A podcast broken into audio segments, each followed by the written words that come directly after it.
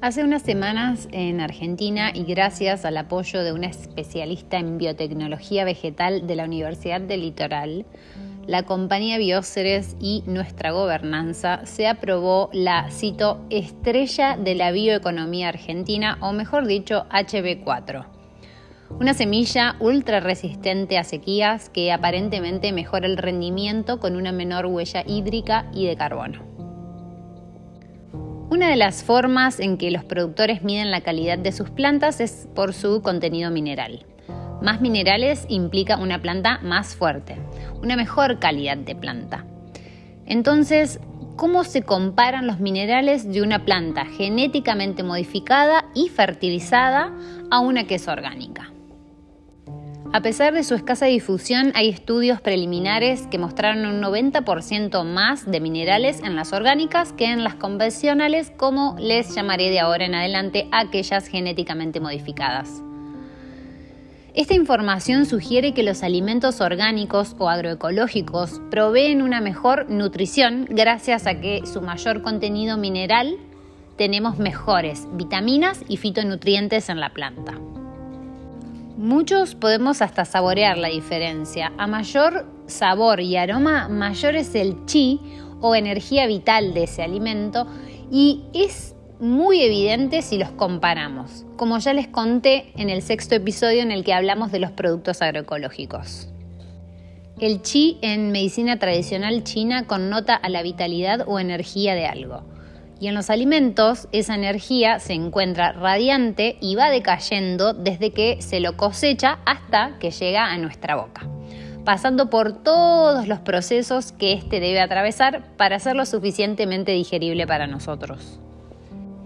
Bueno, un largo viaje para muchos pero la polinización cruzada que tiene lugar entre estos alimentos genéticamente modificados y las plantas, yuyos y demás orgánicos que se encuentren dentro del mismo radio, parte de toda esa información genética se transmite a todas las futuras generaciones. Es por esta razón por la que estas prácticas son una de las grandes amenazas para la supervivencia de la producción orgánica, potencialmente quitando la oportunidad a pequeños productores e individuos a elegir el camino orgánico. Todo lo genéticamente modificado que consumimos, tanto en nuestros alimentos como lo que vestimos o lo que viste nuestra cama, mesa, automóviles, etc., está creando un gran dilema político y social. La mera teoría genética se oscurece por una tecnología que impulsa la producción de productos genéticamente modificados antes de que hechos vitales como el anterior sean seriamente considerados. Es como si la tecnología estaría empujando a la ciencia más allá de sus capacidades para proveer de resultados de mejor calidad o garantías pero el resultado es que organismos están siendo genéticamente modificados y producidos para el consumo mucho antes de probar los riesgos que esto implica. Creo que millones de personas le temen al fantasma de un futuro de alimentos dominado por la ingeniería, pero muchos más aceptan ciegamente las garantías de las corporaciones biotecnológicas o burócratas gubernamentales con poderes y ganancias personales en juego. He aquí algunas de las áreas en las que lo genéticamente modificado se queda corto de salvaguardia. Toda transferencia genética que no es un proceso precisamente controlado, a veces interrumpe la secuencia de ADN en los organismos. Estos nuevos genes pueden alterar la química de las células y provocar toxinas o alergias que el cuerpo humano antes no había experimentado y tal vez tampoco esté preparado para combatirlas.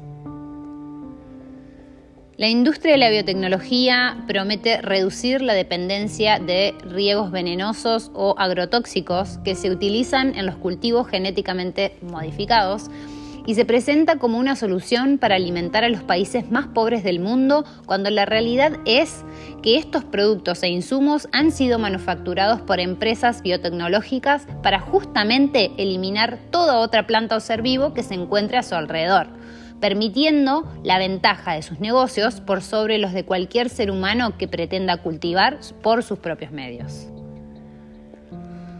La ingeniería genética de cultivos para alimentos podría transferir genes de las células de otras especies como animales, incluyendo los humanos, insectos, bacterias, virus o plantas, con el propósito de mejorarlos, pero la naturaleza luego de cientos de miles de años de evolución no lo ha hecho. Y entonces les pregunto, ¿por qué creen que el hombre piensa que esto es una buena idea? La industria de la producción de semillas se está consolidando rápidamente por las grandes multinacionales que también tienen intereses en la ingeniería genética, lo cual no solo está monopolizando el mercado de la producción de semillas, sino que está devastando la biodiversidad en la que coexistían importantes variedades de semillas con altísimo valor cultural y hereditario. Personalmente creo que como sociedad hemos de comenzar a cuestionar las propagandas que simulan un progreso estrella a costilla de todo un ecosistema que se cae a pedazos que existía antes de que nosotros lo habitemos. Y que como ciudadanos comencemos a involucrarnos acorde a lo que pensemos sea coherente, al menos mediante nuestro consumo, que es la moneda de nuestro esfuerzo, la que paga por nuestra realidad. Espero que les haya servido y hasta el próximo episodio.